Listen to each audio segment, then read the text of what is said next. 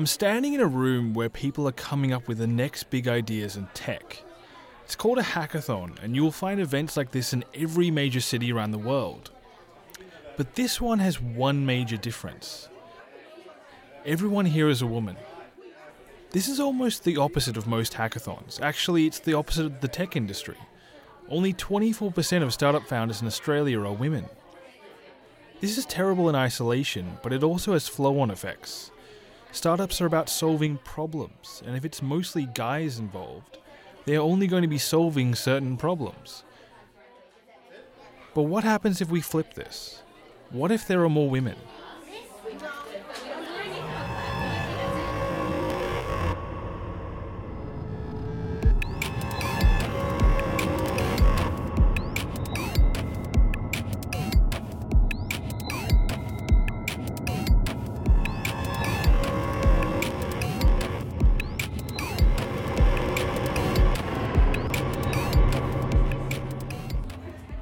Welcome to Think Digital Futures, where we bring you stories from the digital age. I'm your host, Josh Nicholas.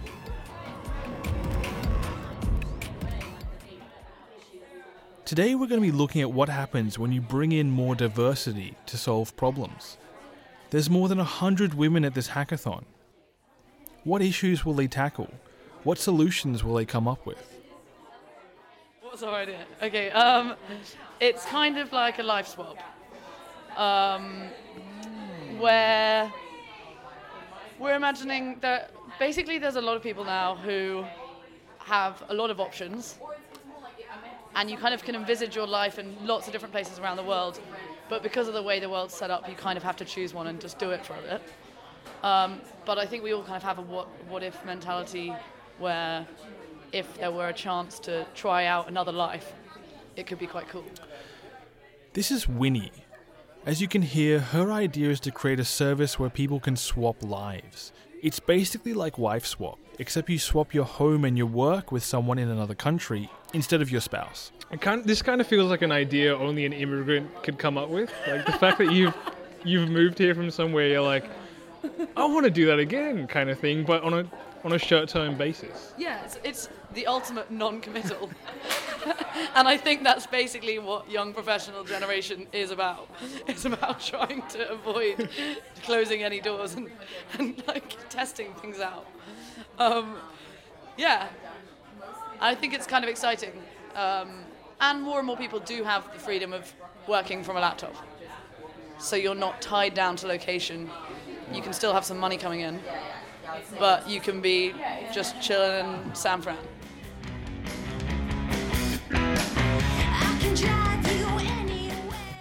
So, why do we need something like a hackathon to inject more diversity into tech? What does a hackathon do?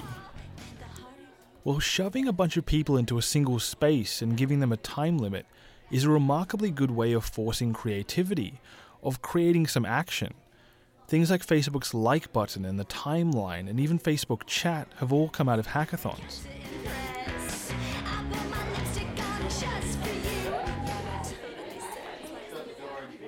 A hackathon is a chance to practice being an entrepreneur. People kind of put too much into what they need to do and, and what might happen and how much effort they need to put in. And so they take forever and they never kind of take the plunge. Imagine having two days in which to ideate, find a solution to a problem that matters, find people that care about your solution, and then pitch that solution, get some feedback, find other people who care about the same solution and the same problem, and then on Monday have a chance to pursue that further. You manage expectations, you allow people to do something over a weekend where otherwise they might not start. That was Murray Hurps, the CEO of Fishburners, one of Australia's largest co working spaces for startups. And in that short little clip is the itinerary of the hackathon. It all starts with coming up with an idea, then working on that idea until it becomes a viable business, and then pitching that idea to a panel of entrepreneurs and investors.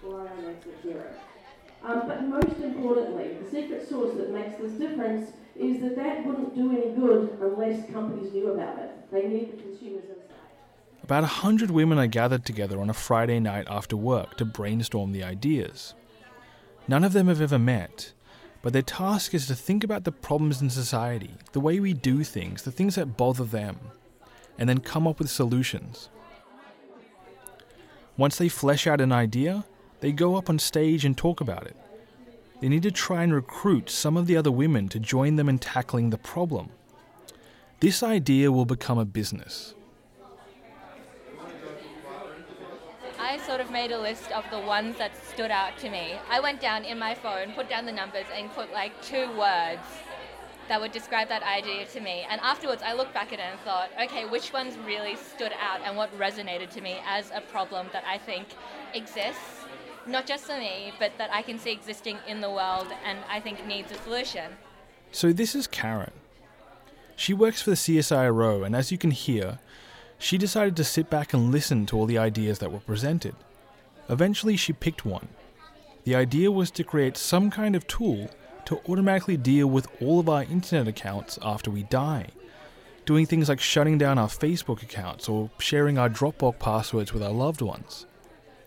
It's basically like an online will. I had a list of maybe, what, we had 30 pitches, and I had five that really resonated with me as something that would change, that would cause impact. So I guess that the problem just really fit. I've been to a bunch of hackathons now, and all the problems and solutions are really familiar. But if I look back at it, those hackathons were almost entirely made up of men, so of course they were familiar. But looking around at this hackathon, at all these women, the last thing you can say is they are more of the same. There's people from a whole bunch of different backgrounds here, of different ages, who work, come from different jobs and who have different life experiences. And this is all reflected in what they are tackling. Men and men and women's brains are actually hardwired differently. This is Melissa Pye. She's one of the mentors at this hackathon. Um, and when it comes to things like empathy, uh, it's a trait that, generally speaking, is something that is found at a deeper level, at a greater level in women. Uh, and when it comes to the startup world and solving problems, um, it's a really interesting space where you're actually solving problems for people. Gen- generally, because they're the ones that have got the pain point and are prepared to pay the money. So I think the whole startup world is really um, brilliant playground for female entrepreneurs because they, they're naturally tapping into this um, understanding of real, true human problems and needs. Perhaps more so than men. And so the kind of things they're working on are really varied. There's one group working on an app to help you find a running partner so you don't have to run alone at night. There's another trying to help you sort through all your thousands of photos on your phone. And the last one is trying to help people with narcolepsy find out a bit more about what's going on. The thing about all these ideas is that they mean something. They're meaningful to the people working on them. I noted this to another observer at the event, Catherine Raphael, a researcher at UTS. I mean, one of the things that I noticed uh, is that a lot of um, a lot of the ideas actually were really grounded in people's experiences. I think a little bit more than the sort of general hackathons, where you do tend to see a, a bit of, uh, you know, kind of a bit of, I've invented this thing, and I don't actually have a problem for it. So we've already noted the massive gender disparity in the startup world. 76% of founders are male, only 24% are female. What can hackathons do to combat this? What about them would encourage more women to get involved? It's less intimidating because it is only women. It feels a little bit more nurturing, uh, a little bit more inclusive. Uh, because when it comes to doing anything like this, regardless of, of your gender, they can be quite intimidating because you're throwing yourself into the deep end and you really don't know what you're doing. You don't know what the expectations are. are. You always think that someone's going to be better, bigger, smarter, more advanced than what you are. That's just an assumption because you're out of your out of your comfort zone. So to come in here and feel that it's not a highly competitive testosterone filled, not not just testosterone, but you know, young gun guys in their hoodies. Um, it, it, it's nice just to feel that it is. It, it's it's perhaps a little bit more nurturing and perhaps is not as intimidating as you know the room. You know, with a lot of men in the room.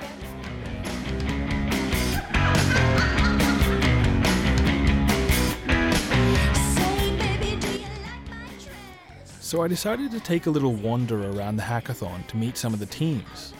The venue, Fishburners, is an old industrial building in Sydney CBD.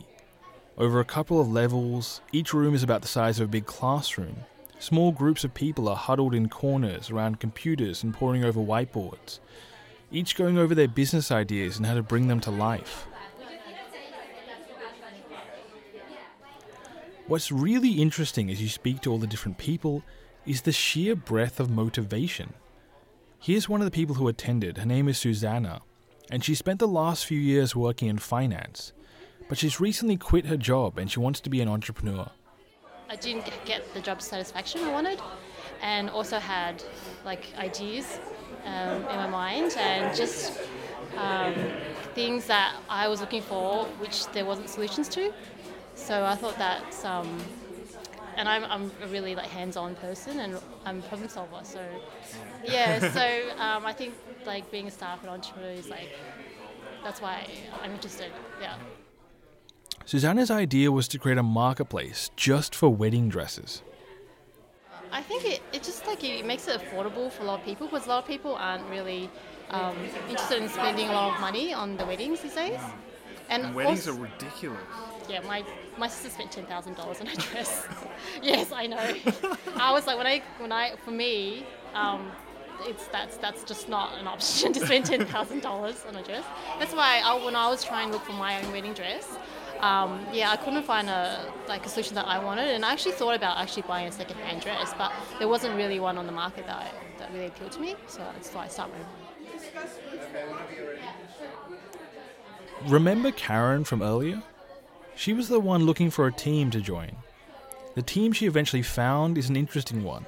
It has three people one lawyer, one technologist, and one businesswoman. It's actually really interesting being in a group of people from really different backgrounds. So our idea generator was a copyright lawyer. So she's the one who's really got the background in this, and she comes comes at it from a really legal point of view. She's got all the legal background. She knows that it's a white space and there's not that much done in it. One of our other team members has worked mainly in project management and marketing, and she takes a look at the sort of business model, the sort of how we can develop, how we can scale, the sort of technicalities behind it. And I've got a more of a technical background, so I'm always just like, you can't do that. That's not practical. You can't. That's the storage, the servers. No, that's no. So when you get everyone's backgrounds all clashing together, it gives you a lot more depth. I had a bit of a sit down with Marcia, the lawyer in Karen's group. She was the one who came up with the idea. Marcia is a single mom who recently moved from the United States. She's a lawyer, but because she was trained in the States, she isn't allowed to practice law like she would want. So she's taken on a whole host of different jobs. If she can get a business off the ground, it will completely change her life. So there's the, the comfort and stability concern to weigh against the um, I'm a bit tired of being penned in. I'd like to be just given a ball and told where to run with it and then have people stop getting in my way. And, um, and I'm bored. I'm really very, very bored. The idea is born out of this experience. Marcia wanted to create a kind of will for the 21st century, one that will take care of all of our online accounts, that will allow family members access to things we hide behind passwords, or delete accounts entirely if we don't want people to see them.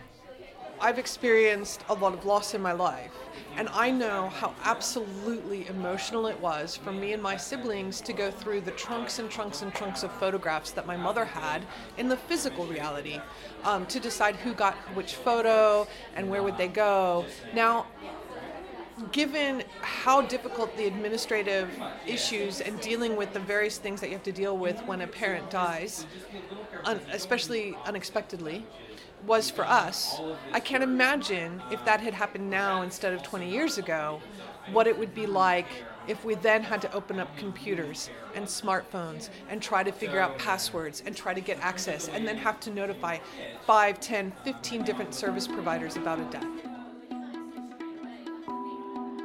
I decided I wanted to follow Marcia's group throughout the weekend to see what would happen as they drilled into the idea a bit more. But there's another group that also caught my interest. Three women working on something to help people with Alzheimer's and the loved ones and carers who work with them. They wanted to create a wearable device, maybe a bracelet like a Fitbit, that would allow carers to track patients and store a whole bunch of medical information for easy access. Here's Kimberly, the one who came up with the idea. I've spent the last 18 months looking after my being primary carer for my mother with Alzheimer's in our house, and I've had to coordinate a series of carers and uh, people to enable payment for her coffees, teas, movies, everything like that. Um, it's no end of a problem. There aren't available services for someone who can't comprehend cash and manage it in the market, and um, so we're looking at ways in which we can make it easier for them or for the carer to make payments on behalf of that person.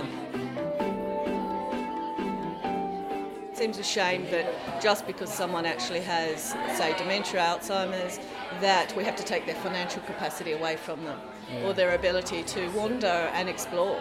Uh, when in actual fact they might be looking for a toilet, but they get lost. This idea could help hundreds of thousands of people around the country. It could even help you and me eventually. Here's Sarah, another member in the group. I suppose what interests me about this idea is the inevitability of a need, um, not just with current generations, but going forward as well. Um, it's it's a condition, um, aging, obviously, is a condition that hopefully most of us will have the privilege of bitching about um, later on. I suppose problem or, or solution item that we're looking to address. It, it is it is a matter of just trying to help everyone feel engaged um, and in contact and that connection with each other again, and just just a sense of pride because just because um, you know um, as you get older you may not be everything that you were when you were younger and in your prime. Doesn't mean you should feel devalued or that your uh, sense of security or independence should be diminished and and um, there should there shouldn't be an, a, corresponding level of disrespect and devaluation to the individual Yeah. um, because there's so much um, that can be that can be offered.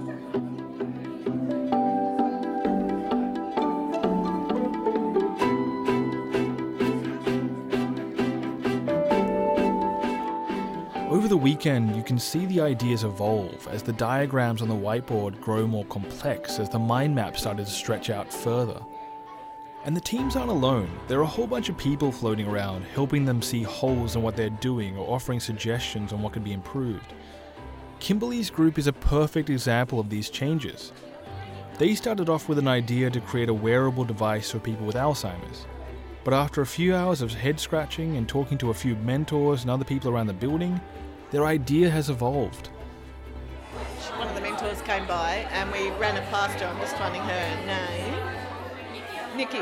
So Nikki came by and we got Nikki to actually run past the idea and she then extended it on the idea and it just completely opened it all up and we just felt a hell of a lot better around our target market and what problem we were really going to solve. I think we were trying to actually create too many products and solve too many problems and she said simplify and in the act of actually simplifying we've now got a richer product. It's not just a simple back to basics. It's a lot richer and it's a bit of an ecosystem that we're going to create. So for carers. So what does it look like? Um, probably a, um, an app with still with a wearable device that a carer can use, um, or the person that's re- uh, responsible for the person that's sick or not well, um, that can track and capture information about what that client or patient is actually doing for the day, and also do payment transfers if you want.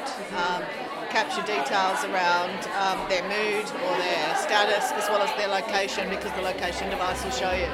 So yeah. How do you guys? How are you going to build it? well, it's now evolved from just more of a, a hardware uh, product to being more of a hardware and app product. Um, so, in terms of building it, well, hey, look, we're all open to learning. We don't have. None of us are technicians, I don't think, in the coding sense, but um, I think uh, we're perfectly capable. We can uh, obviously bring in the experts to implement these ideas. Um, but I think we've got a much clearer direction in terms of um, the need that we're trying to resolve now.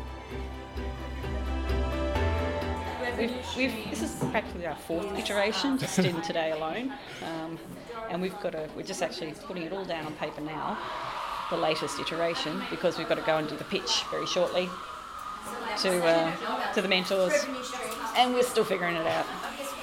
So we've pulled it back again. We've gone, we started small, we've gone huge, we've gone government, and you know, and overhauling entire systems, and then we've just gone right. Okay, let's just pull it back.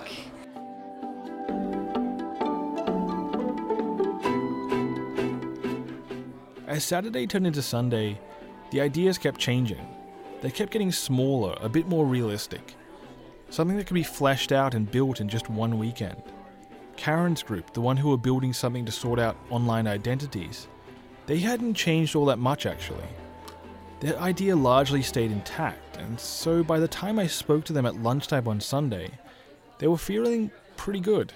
So right now we're starting to put together the slide deck. We've done our practice pitch, got a really good feedback. So now we're really refining it and putting it down, just down on paper so we can present it properly. Okay. Visually. Visually. So what does what does it look like now? Has it changed much? Oh, um, I'm not really clear about the question. Um, do you mean from the initial idea to now, how many changes have we gone through? Or like what? How's it changed since I spoke to you at like 3 p.m. yesterday? Um, I don't know. Well, we've refined it quite a bit. Yeah. Um, we've done a validation survey, so now we have some statistics to back us up to tell us we're on the right track. Yep. We did some industry research and, and also um, can back ourselves up on that one.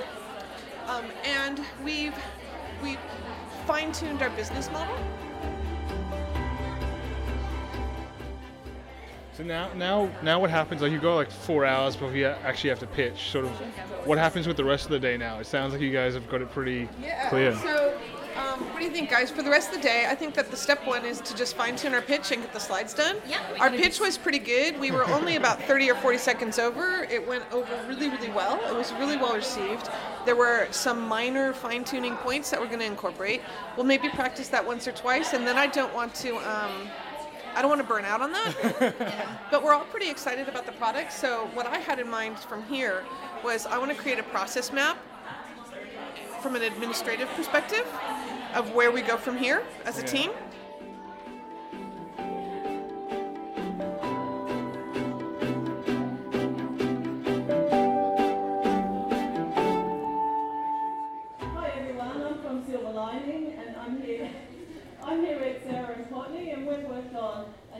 6 pm on Sunday. The hackathon has been going for three days now. All the teams are exhausted, but they're taking the stage one last time. They want to present their ideas to all of us, as well as the panel of entrepreneurs and investors.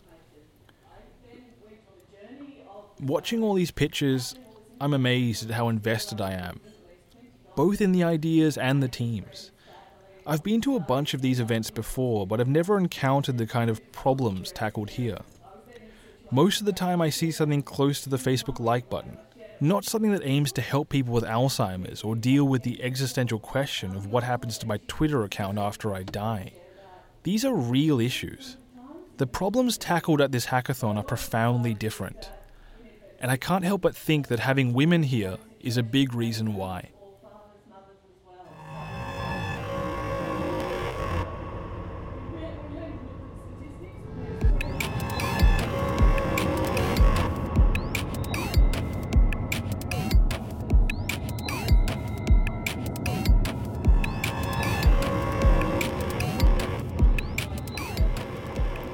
You've been listening to Think Digital Futures Stories from the Digital Age.